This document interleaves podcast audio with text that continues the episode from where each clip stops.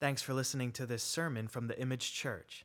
Find out more about us and our weekly services at imagejesus.com. So, with that being said, uh, I want to invite my friend Aaron Ventura to come up. Why don't you guys welcome Aaron to the stage?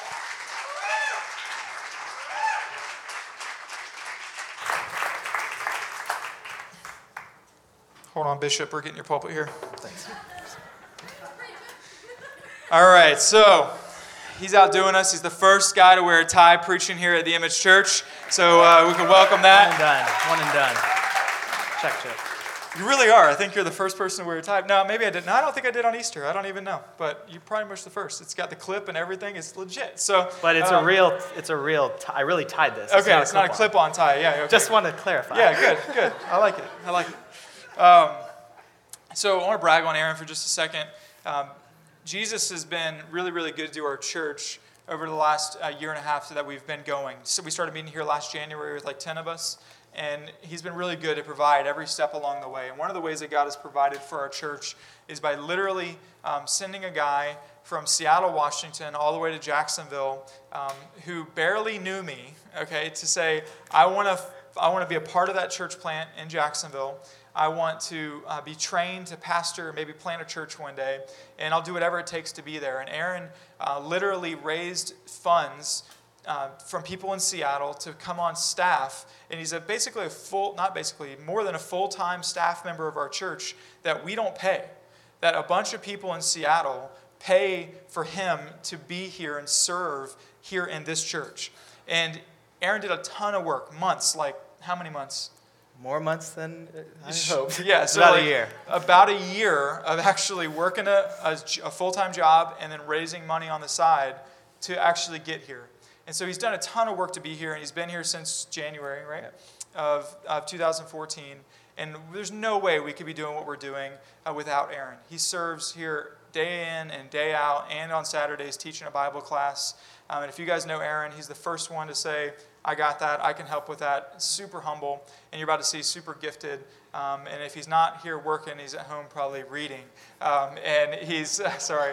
Um, but we're praying. We're like, how do you meet girls with a book in your room? I don't know, Aaron. So um, we're praying for Aaron All on that. right. Sorry. I don't know, man. I don't know. Sorry, I'm helping you out. So, Yeah, thanks. And, uh, Thanks, man. Yeah. Let me pray for Aaron real quick for forgiveness too. All right, let's pray. Uh, Jesus, we love you and we're thankful uh, that you love us. And one of the ways that you show us that you love us is you send help. And you've sent Aaron to us to help us and encourage us and to strengthen us. And so I pray you'd fill him with the Holy Spirit to, to serve us again right now and to worship you and to glorify you and to make um, you the centerpiece of what we do here um, this morning. So we're grateful for Aaron. Pray for more support for Aaron that would come in as he goes back to Seattle in a few weeks, that you would provide even more supporters for him to come back, even more supported here financially. So help us um, uh, right now by filling us with the Spirit. And we ask this in Jesus' name. Amen. Amen. Amen. Can you hear me out there all right? Good. When I actually met Matt, he said we, I hardly knew him. Um, he calls me up. Is this Aaron? Yes, this is Aaron. All right, we're going to meet tomorrow at this like burger place in the university district. And he told me, he goes, I just want to let you know up front that we're not going to be buddies. We're not going to be buddy buddy, wear matching cardigans. And he was right. We don't wear matching cardigans. But Matt has become a good friend and an awesome mentor to me. Um, when I was in Seattle raising support, um, it was a really hard um, thing. I felt very isolated. At one point, I kind of hit this really low spot. And I remember I didn't want to tell Matt. I didn't want to tell him, but I finally got the guts to call him. And I don't remember what he said to me, but it was something like, Jesus loves me. And, right, it's pretty simple. But it, something changed in me that day, and I haven't been the same since. And so, Matt, I'm indebted to you for more than I can say. The six months that I've been here have been an enormous blessing to me. So, I want to thank Matt and honor him for that. So, um, I just want to let you guys know the last time I was on a stage like this, I was rapping. I, I, I know by the looks of it, you wouldn't think that I'm a, I'm a rapper. Yeah, yes, I know. The guy with the tie. I, I would wear a chain, you know, a necklace. And it, it, was, it was bad. Um, yeah, yeah. And um, on Saturdays, I teach this class, and I teach for like two hours. So I'm just warning you, um, this could go long. And uh, I just want to, you know, full disclaimer if you need to get up and leave, it's okay. Uh, I'll chase you down. right? See, I like this talking back to me kind of thing, right? Can we, can we do a little more of this? All right, all right. Uh, so we are in the last week in our series in Jonah. And so um, before I kind of summarize just what has happened in the book of Jonah, I want to actually uh, go back to the beginning of the story as a whole. So I teach this class called Gospel in All of Scripture, and what we do is we talk about the big story from Genesis to Revelation and ever after. So I want to take you guys what happened actually in the history of the world, in the history of Israel before Jonah came up on the scene. So it starts a little something like this. You guys probably know. In the beginning, God created the heavens and the earth, right? So he creates everything that's in it the skies above, the waters deep, from the greatest dinosaur, dragons, I believe in those kind of things, to the tiniest insect. God creates it all the trees, the mountains, the winds, the waves, all creation in happy communion with its creator. Then enter us, mankind, right? We know about Adam and Eve. And God commissions man to be fruitful and multiply and to flourish on the earth. Man, as an image bearer of God, is meant to rule creation. But man does what? He disobeys God. And the cosmos, heaven and earth, are torn apart. Sin and death enters the world, corrupting everyone and everything. So now that, that thing that we feel, that ache in our bones, it heralds back to that fateful moment in the Garden of Eden some thousands years ago. But the thing is, the story doesn't stop there. God, in his infinite wisdom, had actually planned this out from the beginning, and thus began the greatest story that the world has ever known. It is the story of God saving the world and showing off the praise of his glorious grace to man. Amen. Amen. So we see God commissions mankind be fruitful, multiply, fill the earth. But here's the problem now that man's evil, when he fills the earth, he just fills it with evil.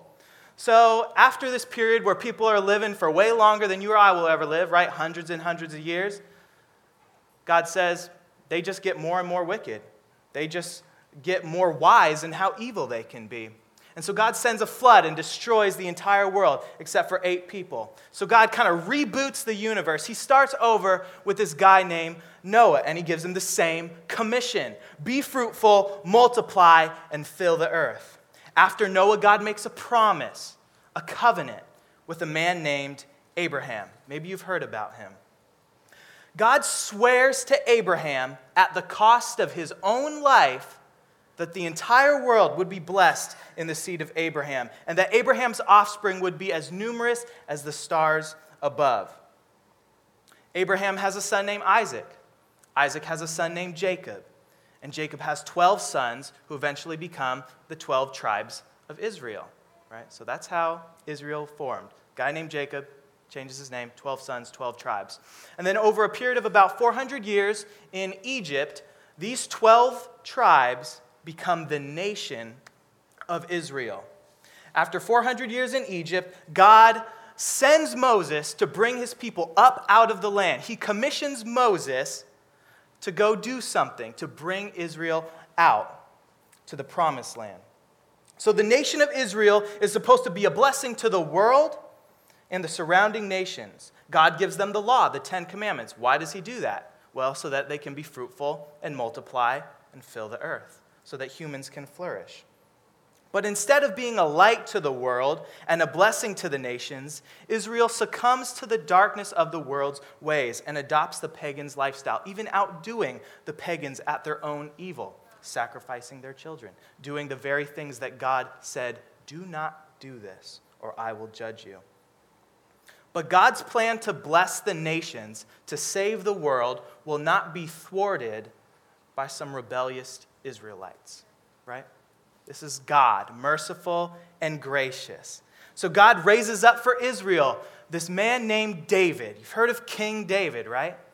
And the Israelite monarchy hits its peak at David's son Solomon. And finally, the nations come to Jerusalem. They come to see the splendor and hear the wisdom of Solomon. But the thing about Solomon is, even in all his wisdom, he disobeys God. And after him, he has these sons, and the kingdom is divided in two. And then king after king after king is evil and more evil and more evil. And here we come to where Jonah shows up on the scene. So that's kind of the bigger context. And in the meantime, the question still lingers what about the promise that God made to Abraham? What about him saving the world? So, three weeks in Jonah. Let me run through each chapter real quick, bring you up to speed, and then we're going to run into this thing. So, in chapter one, we saw God commissions this guy named Jonah to go to Nineveh, his arch enemy, this pagan nation, and to announce judgment on them. But Jonah disobeys God. He hops on a ship and goes to the opposite direction. Jeremy Shirky brought this home for us. Three days and three nights in the belly of the fish. In chapter 2, Jay Harris was up here and he talked about Jonah praying to God from the belly of a whale. So in chapter, chapter 2, Jonah dies, or at least has this very near death experience, and declares salvation belongs to the Lord. So God actually saves his rebellious, racist, runaway prophet. This is the God that is writing this big story. So the fish vomits him up upon dry land, and then God recommissions Jonah. This was last week with Cam Triggs, right? God recommissions Jonah to go to Nineveh again, and this time Jonah obeys. He's getting it now. He proclaims, Yet 40 days, and Nineveh shall be overthrown, and the entire city, from the cattle to the king, fasts in sackcloth, no food, no drink. The city repents and God relents. I still got my rhyme, my rhymes going. So now we come to our text after all that long introduction. So if you have a Bible, and I hope you do, if you don't, we are going to have it on, on the screen behind me. Go to Jonah chapter 4. And if you have a, uh, you know, one of these natural Bibles, not on the phone, Jonah's like there, right? So it's kind of like to the right of the middle. It's like a four chapter book. It's like two pages in my Bible. So I'll give you some time to get there unless you guys are all on your smartphones. It is what it is. All right. I'm reading in Jonah chapter 4. You good? Here we go. But it displeased Jonah exceedingly, and he was angry. And he prayed to the Lord and said, O Lord, is not this what I said when I was yet in my country? That is why I made haste to flee to Tarshish. For I knew that you are a gracious God and merciful, slow to anger, and abounding in steadfast love, and relenting from disaster. Therefore, now, O Lord, please take my life from me, for it is better for me to die than to live. And the Lord said, Do you do well to be angry? Jonah went out of the city and sat to the east of the city and made a booth for himself there. He sat under it in the shade till he should see what would become of the city. Now the Lord God appointed a plant and made it come up over Jonah, that it might be a shade over his head to save him from his discomfort. So Jonah was exceedingly glad because of the plant. But when dawn came up the next day, God appointed a worm that attacked the plant so that it withered. When the sun rose, God appointed a scorching east wind, and the sun beat down on the head of Jonah so that he was faint. And he asked that he might die and said, it is better for me to die than to live. But God said to Jonah, Do you do well to be angry for the plant? And he said, Yes, I do well to be angry, angry enough to die. And the Lord said, You pity the plant for which you did not labor, nor did you make it grow, which came into being in a night and perished in a night. And should not I pity Nineveh, that great city? In which there are more than 120,000 persons who do not know their right hand from their left, and also much cattle?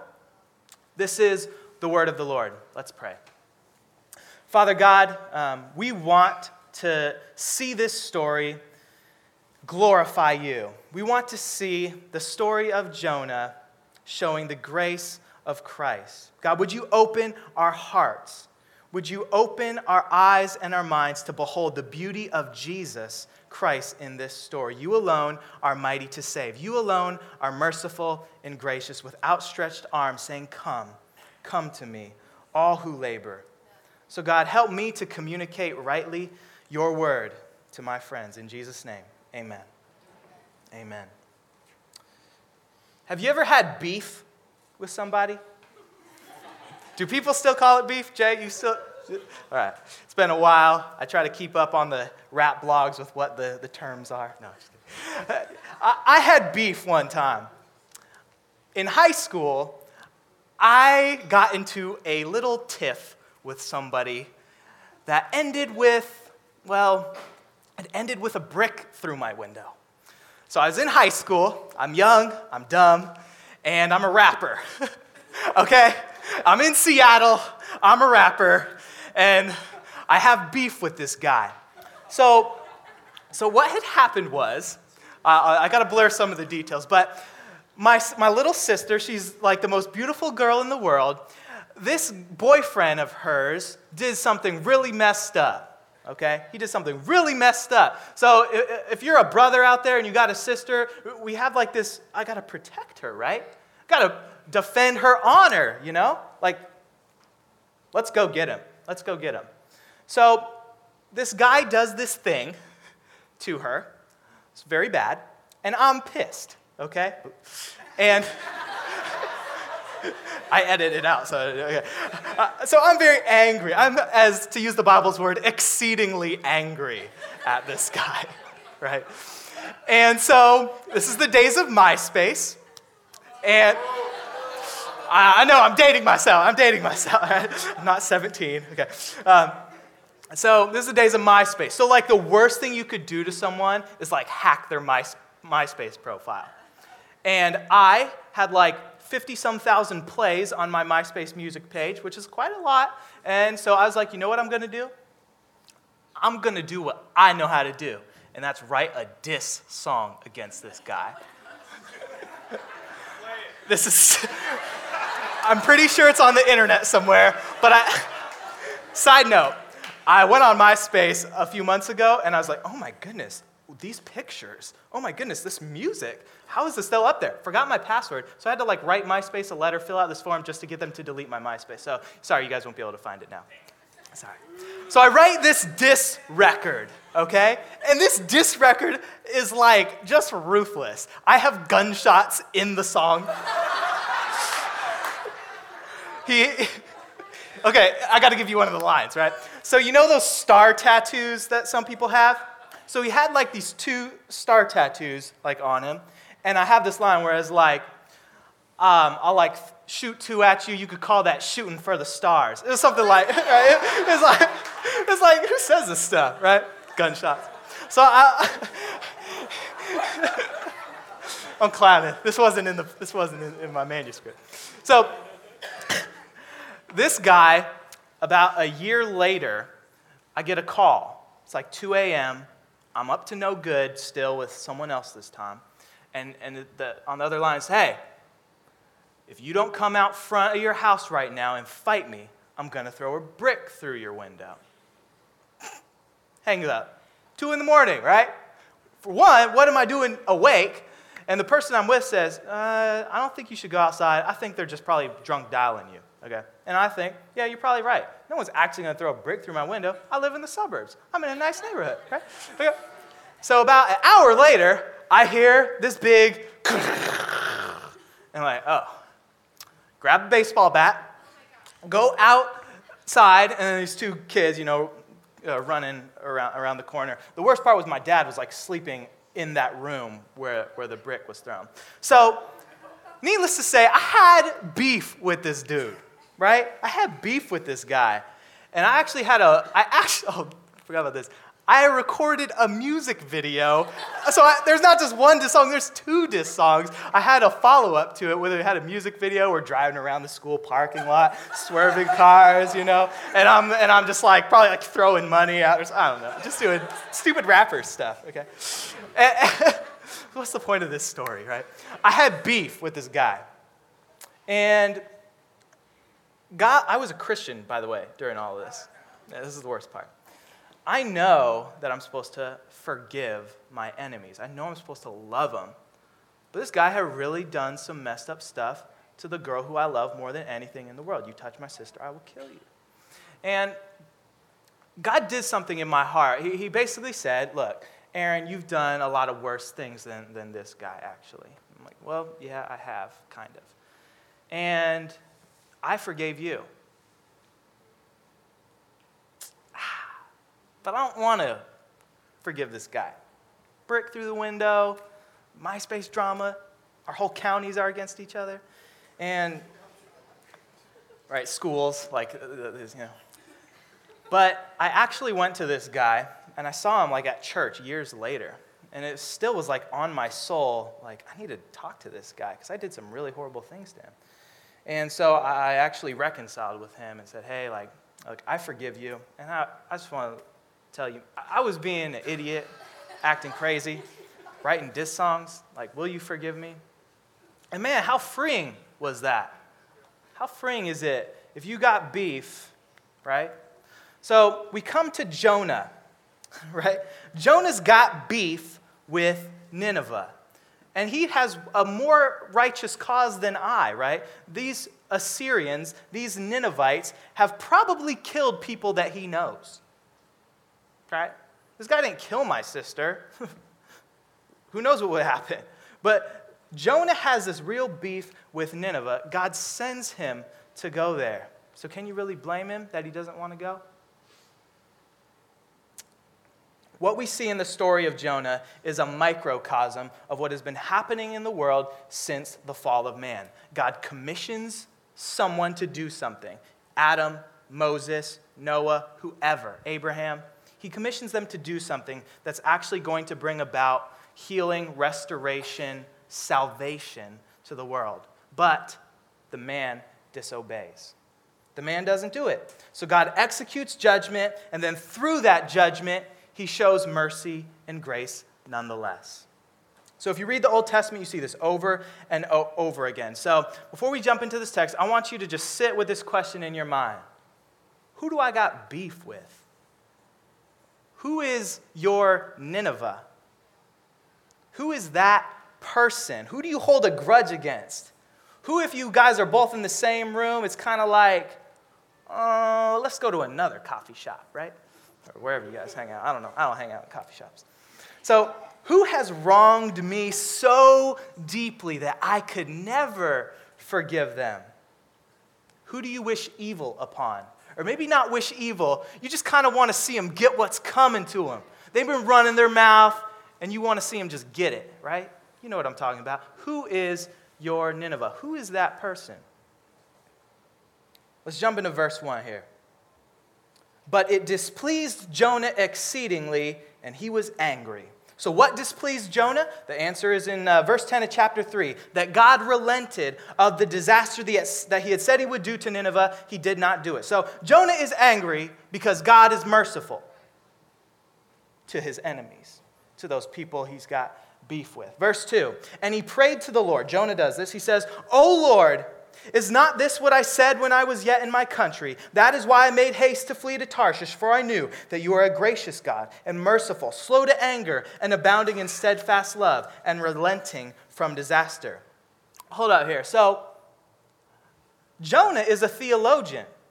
Jonah is a teacher of the people of Israel. He's one of God's mouthpieces, he's one of God's prophets. And here he actually quotes one of the great confessions in the Old Testament that's found in Exodus uh, 34, 6 through 7 that the Lord, the Lord, a God merciful and gracious, slow to anger, and abounding in steadfast love and faithfulness, keeping steadfast love for thousands, forgiving iniquity and transgressions and sin, but who will by no means clear the guilty, visiting the iniquity of the fathers on the children children and the children's children to the third and the fourth generation. Jonah knows his Bible. How scary is that? That you could actually know the mercy and grace of God, and then when it comes to those people you got beef with, suddenly you're like, kill them dead. So, who is the Lord? Who is this God? If God were to write a dictionary, if you were to Google God, Exodus 34, 6 and 7 is like the definition he would, he would give us. It's like the most explicit definition of his character. He's merciful, he's gracious, he's slow to anger. scholars debate over why Jonah didn't want to go to Nineveh, right? Scholars debate about everything. Well, it tells us right here I made haste to flee because I knew that you are a gracious God. Jonah runs because he knows God. Do you see how backwards this whole thing is? Do you see how deep rooted Jonah's anger, bitterness, malice towards his enemies is? Because these things blind us, right? Have you ever gotten so angry that you just say something, you lash out in the moment, and immediately after like it comes out, you're like, oh, wish I didn't say that. Wish I didn't say that. We call it getting hot, right? You got hot. You got angry. Maybe you guys don't call it that. Sorry. I, I'm sure you guys have said some stupid things, whether to, to, to your wife or to your husband or kids, to your dad. I once cussed out my dad. That did not go well. That's like one of the worst things I probably have ever done in my life. Wow. God, God forgive me. But what we see here in verse 2 is that Jonah has received grace. He knows the gospel, the good news, the graciousness of God, but his actions show that his heart actually doesn't really get it doesn't really get it. Verse 3, Jonah's still talking here. He says, Therefore now, O Lord, therefore meaning in light of this or because of this, O Lord, please take my life from me, for it is better for me to die than to live. So, because God has relented from destroying Nineveh, Jonah, the drama queen, says, It's so bad I could just die. Right? He sounds like a, like a junior high girl who just got her smartphone taken away. Eh, come up here, bring, stop texting during class, come up here. Oh, I could just die. this, this, this is Jonah, right? You, la- you laughing, you laughing. We should be laughing because it's absurd, right? Jonah wanted God to wipe Nineveh off the map. Jonah wanted God to drop a nuclear bomb on them. Jonah wanted God to pull an Egypt part two and just plagues here, plagues there, kill them all. He wanted God to pull a desolation on Nineveh. And when Jonah doesn't get what he wants, well, what happens? My life's not worth living. I didn't get what I want. Kill me now. Right? People actually have these little phrases, right? Kill me now. what? Jonah's being serious, though. He, he's saying, Really, God? This is how this is what happens when you got beef, when you got a deep-seated bitterness and anger in your heart. It blinds you to do irrational, crazy, stupid stuff. And we laugh at Jonah, but the truth is we all have some Jonah in our hearts, right? Right? So, so how many, think about it, how many divorces become wars to spite the other person? Right? They wronged you, they cheated, they lied, they changed, or maybe they didn't change, and now all you want to do is see them get what's coming to them. There's no winners, right? There's no winners in divorce. Think getting the house is going to satisfy your desire for justice. Ah, all is right in the world.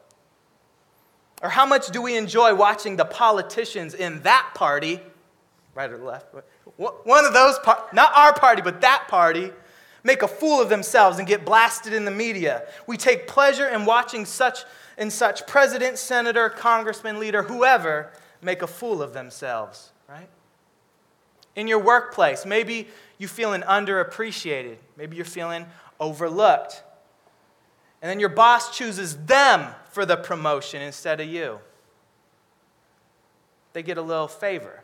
And suddenly you're kind of like, bitterness creeps into your heart. And you want to actually see that person screw up on the next project. You see, these things that cause us emotional distress and consternation are the things that we have yet to give to Jesus. Parents, how embarrassing is it when your kids be acting crazy, disobedient, and you actually lash out at them? And then you take pleasure in punishing them and seeing them get the penalty for their error, right? The rod will drive it far from him. That, that'll do it. It's the same malice, it's the same ill will. Think about this, um, I'll say men, but I know there's women who are sports fans too. But men, why do we love to see our rivals just lose? Like, bad? I'm from Seattle. I have a few stories to tell you about my beloved Seahawks, right? So the Seahawks, they stomped all over the Denver Broncos in the Super Bowl. Glory to God, hallelujah. A championship comes to Seattle. But I actually, as much as I rejoiced on that day, I wasn't really rejoicing because they beat the Broncos. What was actually a bigger satisfaction to me was the week prior when we beat the San Francisco 49ers. You see, I don't like quarterbacks that kissing their biceps and stuff, Colin Kaepernick, right? See, I, I don't like those, those 49ers, so I wanted to see them go down and go down hard. So when Richard Sherman, back of the end zone, tips the ball, and then what's his name catches it, and, the, and everyone knows the game's over. My heart is bursting at the seams. I'm giving glory to Jesus. I'm saying, Thank you, God. My enemies have fallen in a glorious fashion in front of all the world to see. I know you love me now. Right? But we rejoice at others' misfortune. It's kind of a silly example, but it's the same thing. It's the same root sin in the heart. Ladies, men too, why we gossip about one another? Why are you always talking that talk? no, Rihanna. you know. The things we whisper in our hearts about one another, those things, those judgments, those little slants, why is she wearing that? Why is she doing this? Why is she talking? God knows that. He, hear, he hears the whispers of your heart. You see, we are all a bunch of Jonahs. We laugh at Jonah and we laughing at ourselves. Is Jesus enough? If you never find that guy who ticks off every box on your ridiculous list, if you never make it as an artist, are you going to spend your life bitter at God? I prayed, I asked. You said you love me.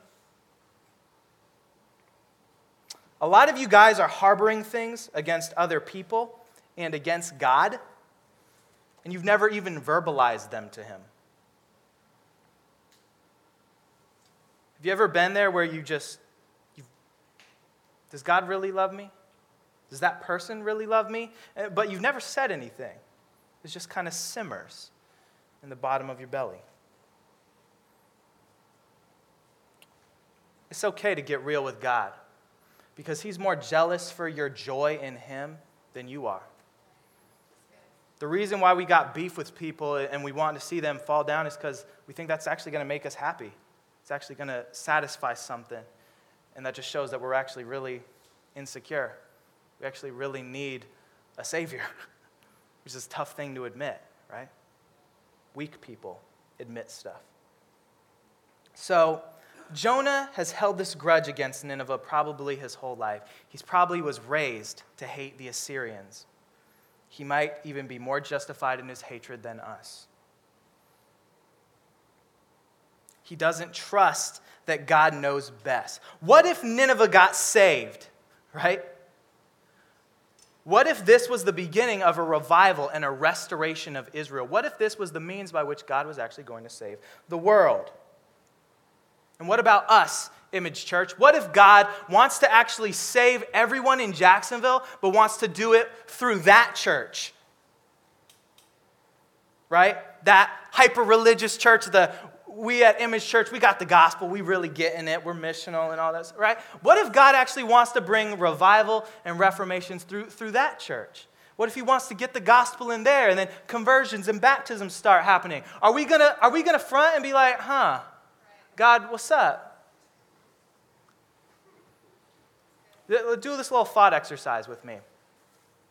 Um, imagine there's a button in front of you, okay? And uh, for you creatives out there, I think that this will really get to it. I, as an artist, I, I feel this pain. Imagine there's a button in front of you, and when you press that button, everyone in the world becomes 100 times as talented, and you only go 10 times as talented. Okay? So, me as a rapper, everything's about competition. I'm making music. What if I press this button and every rapper becomes 100 times better, but I only get 10 times better? Do I have. I gotta think about that for a sec. Let's try this with money. What if, when I press the button, everybody else gets 100 times as wealthy, and I only go like 10 times as wealthy? Are you just gladly pressing the button, or do you kind of. That's the thing. That thing is what has to die in you. That thing, that covetousness, that dissatisfaction with what God has given you, that has to die. So, what is it? Who is your Nineveh? The Lord said to Jonah, Do you do well to be angry? Do you do well to be angry? Now, as readers of this story, the answer is an obvious, of course not right? Of course, Jonah shouldn't be angry. Look at how gracious God has been to Jonah. And now he's acting like a selfish brat. This is the blindingness of hatred. This is what racism and nationalism and ethnocentrism does to people. Ethnocentrism, my ethnicity, who I am, my heritage is the center of the universe. That's what that means thinking your race, heritage, or whatever is superior to others is like one of the most ridiculous things. Why? Because people are boasting about something that they had nothing to do with. You didn't choose to be born. You didn't choose to inherit. That's the point of an inheritance. You don't choose it. How absurd is Jonah's hatred? God blesses a nation. We've seen this in the U.S. God blesses a nation, a generation, generation passes, and everyone forgets that everything is actually a gift from God. Suddenly, we feel entitled to safety and security on our borders, right? Suddenly, we feel entitled to the best place in the world order, right? We are 1 800 555, whatever. One. We're number one. America. Go us.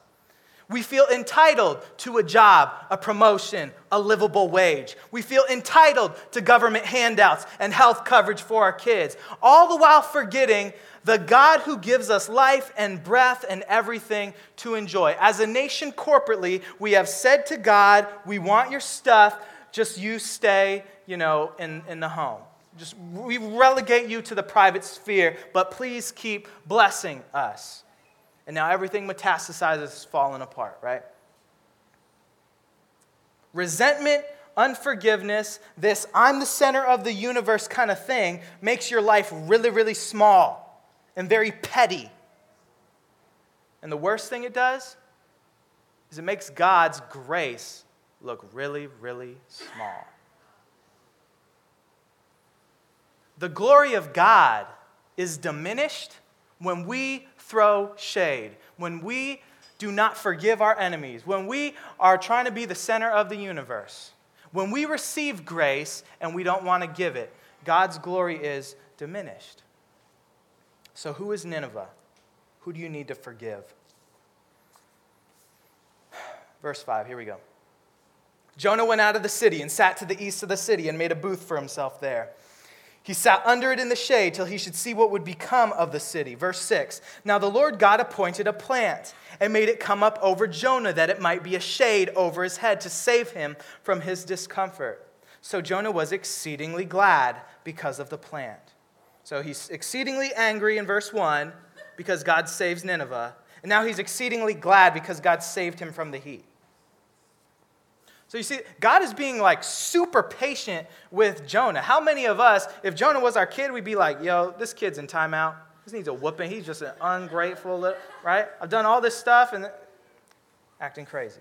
So what's God going to do here? Let's see what God does. He's going to teach Jonah a little lesson, okay? He's going to try to show Jonah through this little plant deal how irrational he's being, okay? This is a, the fatherly discipline on Jonah. God sends Jonah this living umbrella. Oh, Matt threw it away. We had, we had a little plan up here. I don't need a prop. So God is going to grow shade while Jonah wants to throw shade. we just make the title of the sermon. I didn't have one. Growing shade and throwing shade. You guys know what throwing shade is? Throwing shade is, you know, me writing a diss song on someone. I'm throwing a little darkness. I'm, I'm throwing some shade on them. Uh, let me shine. No, I'm going to throw some shade on that. That's what throwing shade is. So Jonah's throwing shade on Nineveh, and God's growing shade for him. He's, he's saving him while Jonah's harboring this grudge. God is living up to his name, his character. Jonah confesses himself. He's gracious, he's merciful, he's slow to anger, and he's abounding in steadfast love. Jonah is the exact opposite in this situation. Jonah receives grace but doesn't want to give it. He gets mercy but doesn't want to give it. Jonah is exceedingly angry. God is very slow to anger. The only thing that Jonah is abounding in is steadfast tomfoolery. Jonah Jonah is all right, I'll, give you a. Jonah is only faithful in his grumbling, while God is faithful in his kindness.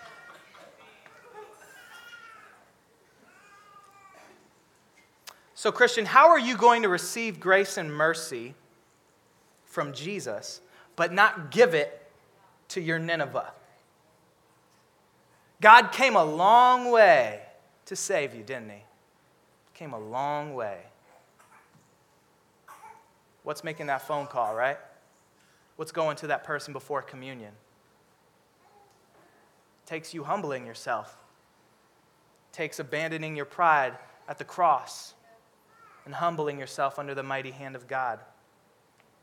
You see, this is where grace messes with us, right?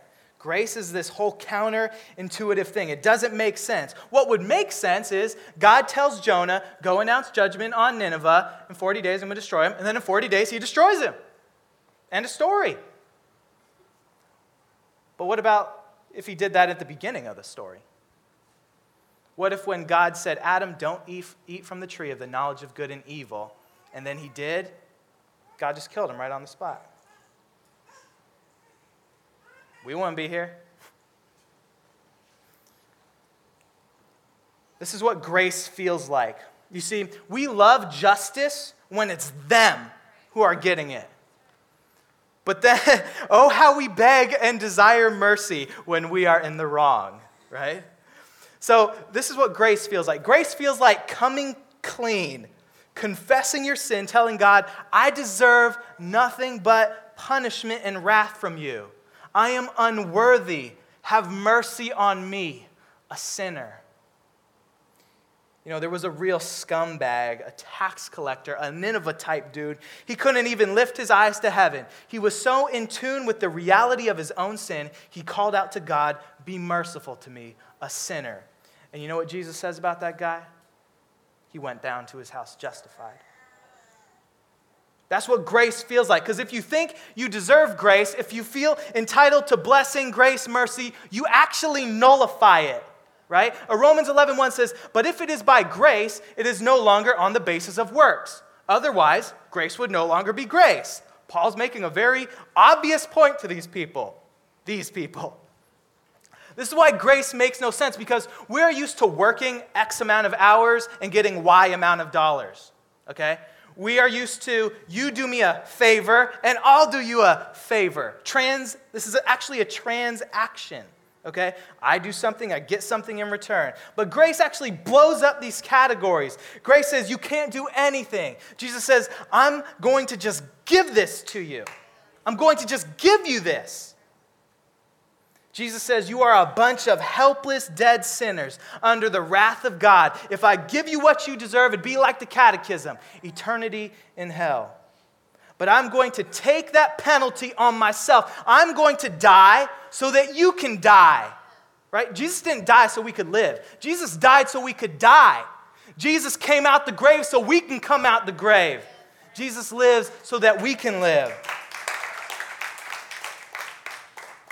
Grace says, I'm going to save you. I'm going to grab you, and you can't stop me. Grace is crazy like that.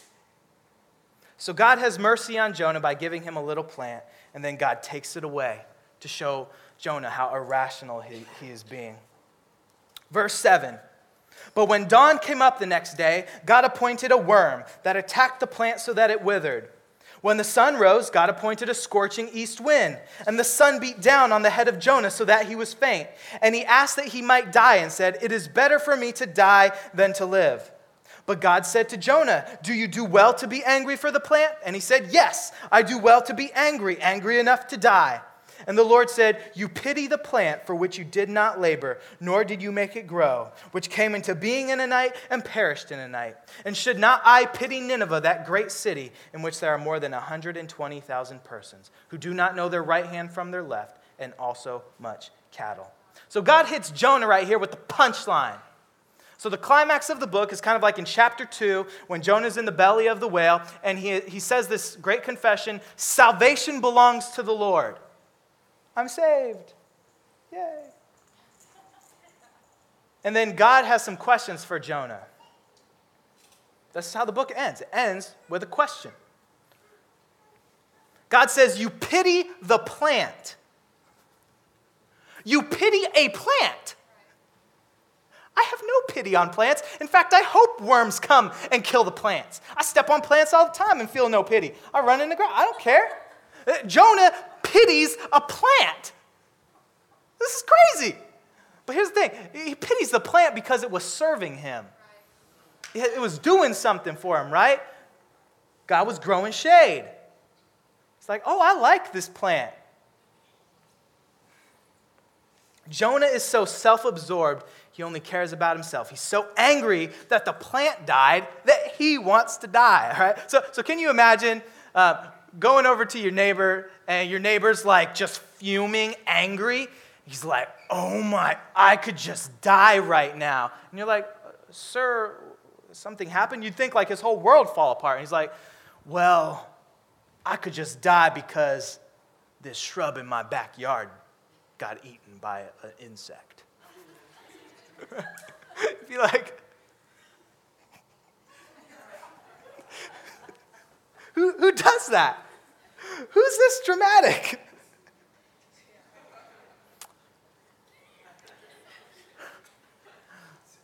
Let me ask you a question. How much is one person worth? Jesus said, Jesus said you could gain the whole world and lose your soul. How much is, how much is one soul worth? How much are you worth? How much is the city of Jacksonville worth? How much is your next door neighbor worth? Put, go ahead, put a, put a price on them. $100? $100 million? A gajillion dollars? you, you can stack up anything on the scale with one person, and that thing that you compared it with becomes worthless. Because people are made in the image of God God is infinitely valuable, and so we, eternal beings, are of infinite worth. But we want to front about plants.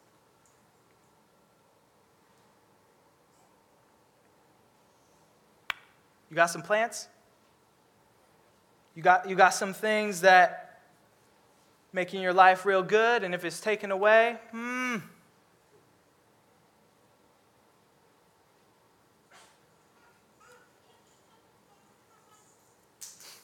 Are your coworkers worth more than your reputation at the office? Having a house party, right? We go to these house parties. It's kind of costly to let people in your house.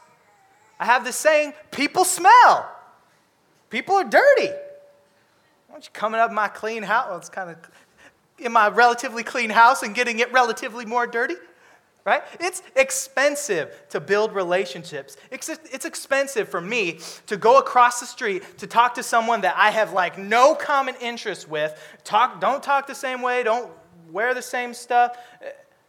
It's emotionally exhausting. And what am I saying when I refuse to do that? When I refuse to go to my Nineveh? I'm saying, you're not worth more than a plant. You're not worth more than my comfort. You're not worth more than the money it's going to cost for me to buy food this week. How much are people worth, Image Church? Is Jacksonville worth it? You see, our actions show what we actually consider functionally to be most valuable. So we can affirm all together here. Can we say, people are very valuable? Okay. But then when you do a little, uh, you know, self critique, look at my. Uh, look at my expenditures, right? Pull up my Bank of America account. See what I spend my money on. Would, it, would that show that I think people are the most valuable thing? what about all, if you just were to divide my day up into blocks of hours that I spend doing X or Y or B or whatever? Right? Would, would you be looking at that, be able to see, ah, Aaron really thinks that people are super, super valuable? That hurts. That hurts. You see, unless Jesus has grace for me, my, na- my neighbors might never meet Jesus. I might not, never grow the stones to go over there and talk to him, invite him to a house party, invite him to church. Why am I afraid to send that text message, say, hey, you should come to church this week?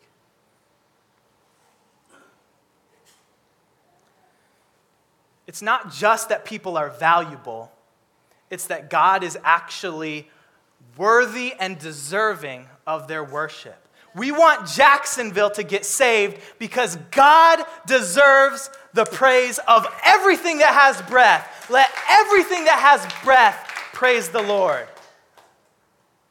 God deserves it, right? He created everything, and then he enters into creation to die for the sins of man. Is he not worthy of the praise of Jacksonville? Is he not worthy of the praise of Springfield and Northside and Southside, wherever you stay? That's why we go. We don't do this because I feel guilty now on Sunday. We do this because Jesus is worth it. We do this for the glory of God, right? Jesus is the glory of God. We do this for Him. So people are valuable, even our arch enemies.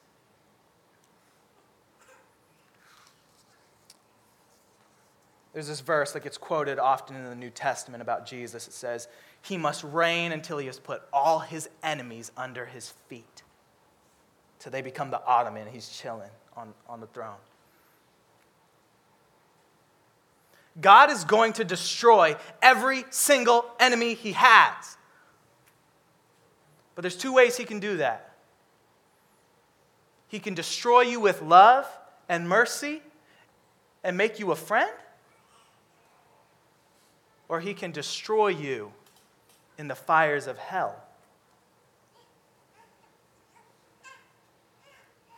We can sing with the band, I am a friend of God.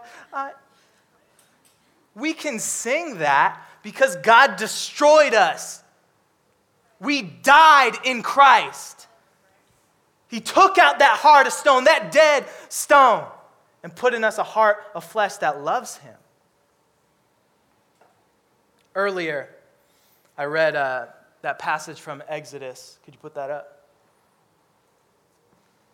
God's definition of Himself. God's definition of Himself. I want you to, to look at this. And what you're actually looking at is a riddle. This is a riddle. And it goes a little something like this I'm God. I'm merciful and gracious. I'm slow to anger, abounding in steadfast love and faithfulness, keeping steadfast love for thousands, forgiving iniquity and transgression and sin. Here comes the tension. But who will by no means clear the guilty visiting the iniquity of the fathers on the children and the children's children to the third and the fourth generation. So the question is, how can this be so that God is merciful when every single person is, is guilty? How can God do that? How can God not wipe Nineveh off the map? They did some crazy stuff. We like words like grace and mercy and throw them around. That cost a lot. It cost God his son. This passage, spoken thousands of years ago, this riddle how can God be merciful and also judge sin? How can God be perfectly righteous and holy and then yet let unholy sinners into his presence? And we know the answer to this riddle comes in Jesus Christ. Let me ask you this why was it, why was it okay for God to let Jesus die? So I've talked to a lot of, a lot of people, and they like to argue against God by saying stuff like, Where was God when blank happened? When X fill in the blank with tragedy, right? They argue against God by, by t- telling him, Where were you? I have a better question that should violate your sense of justice more. Why was it okay for God to let the only perfect, righteous, holy man die? Are we up in arms picketing in the streets? Are we getting our, our feathers kind of ruffled over this? It's kind of a trick question because it wasn't okay if Jesus stayed dead. If Jesus had just stayed in the ground and three days became four and four days become five, and we could actually go to, to Israel and, and see Jesus' tomb, that'd be really unjust. I'd have to say, God, you are not a just God. But what do we know? On the third day, he hopped out the grave, he hopped out the tomb, right? And God's justice is vindicated the forgiveness of sins. Paul says, unless Jesus has been raised, you are still dead in your sins. The reason why we say, believe in your heart and confess with your mouth that Jesus is Lord, believe that God raised him from the dead, is not just because you believe a historical fact. It's because you believe that in Jesus, that meant something. That meant you died on the cross. That meant you were raised with him. That means you are a new creation. That's what Paul calls us. You are a new creation in Christ. This gospel is no medicine for some sick, ailing people. It's a resurrection for dead people. It's a resurrection for a dead city, for a dead nation. The only way you can know your sins have been forgiven is if Jesus is alive. So Jesus does what Jonah and countless others have failed to do. God commissions Jesus, his beloved son, to go on a mission. Sound familiar? The word of the Lord came to Jonah, go to Nineveh. The word of the Lord actually came down in Christ. Jesus is called the Word of God, John 1 1. The ontological Word of God comes down on a mission to save the world. Whereas the word of the Lord came to Jonah and said, Go to Nineveh, God says to Jesus, Go to the cross and make atonement for your enemies. And Jesus doesn't front, Jesus does it. What about that promise to Abraham, right? What about being fruitful and multiply and filling the earth? Jesus actually fulfills all of this as well. See, Jesus is called the first fruits from the dead. He is the resurrection and the life, the head of a new race, the second Adam in whom the whole world will be saved. And then here's the cool part you, Christians, are actually how God saves the world.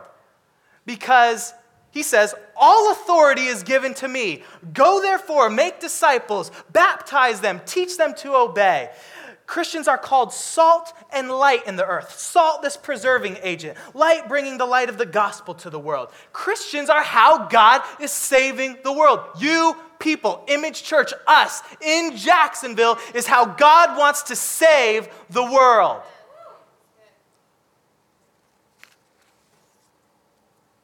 Whereas Adam's race could only fill the world with evil because all men were fallen, the Christian church spreads through the world, and we are righteous. We are a new creation, and all creation groans for the resurrection, for the day when we put on immortality and enter a new heavens and a new earth, remade when there is no beef, when there is no throwing shade.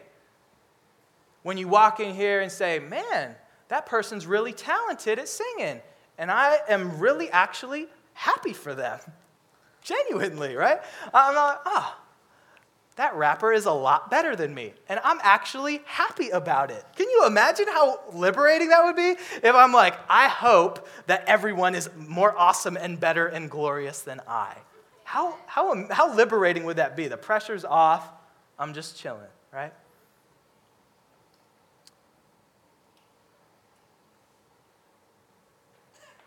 So, who is your Nineveh?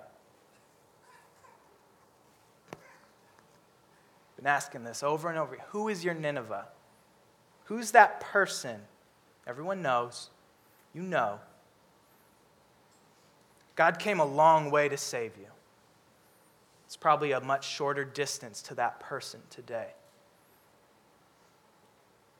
You need to call someone. You need to call your dad. You need to call your spouse. You need to call your kid. You need to call your brother. Call your uncle. Call that friend. The only way you can truly love your enemy is if, when I say, Who is your Nineveh? you say, I am Nineveh. The only way you can love your enemies is if you believe that Jesus loved his enemies. You, us, have sinned against this infinitely holy God, and we deserve to be wiped off the map 10 times over like Nineveh.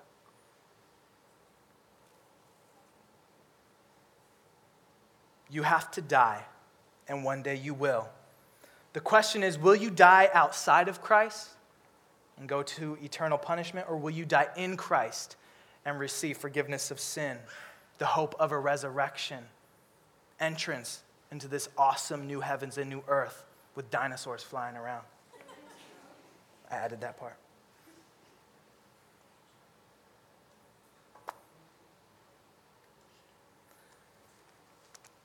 If you're not a Christian, today's the day. And if you are a Christian, today's the day to get real with God. Before we take communion, communion is this fellowship, and we're proclaiming the Lord's death until he comes. So before you eat and drink, I want to ask you be reconciled with your spouse, be reconciled with your kids, with that friend, with that Nineveh. If they're not here today, make sure you do that after service. But confess your sins lest you drink condemnation on yourself. You see, the bread we're going to eat represents the body of Jesus Christ broken on our behalf. The blood, the, the, the, the, the juice represents the blood of Jesus spilt on our behalf. So when we take communion, you're actually coming to Jesus. We say, Welcome to Jesus Christ. Ben, you can come up.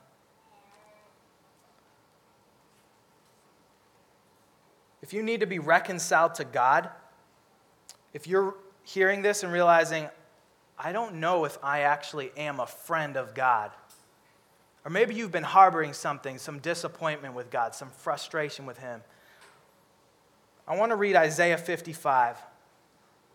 And this is what God is saying to you He's saying, Come, everyone who thirsts, come to the waters. And he who has no money, come, buy and eat. Come, buy wine and milk without money and without price.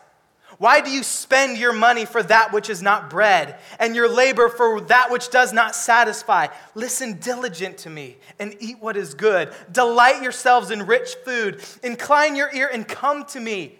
Hear that your soul may live, and I will make with you an everlasting covenant, my steadfast, sure love for David. Behold, I made him a witness to the peoples, a leader and commander for the peoples. Behold, you shall call a nation that you do not know, and a nation that did not know you shall run to you, because of the Lord your God and of the Holy One of Israel. Seek the Lord while he may be found, call upon him while he is near. Let the wicked forsake his way, and the unrighteous man his thoughts. Let him return to the Lord, and God will have compassion on him, to, to our God, for he will abundantly pardon. God will abundantly pardon. Let's pray. God, your word it's like this sword that pierces between soul and spirit, discerning our thoughts.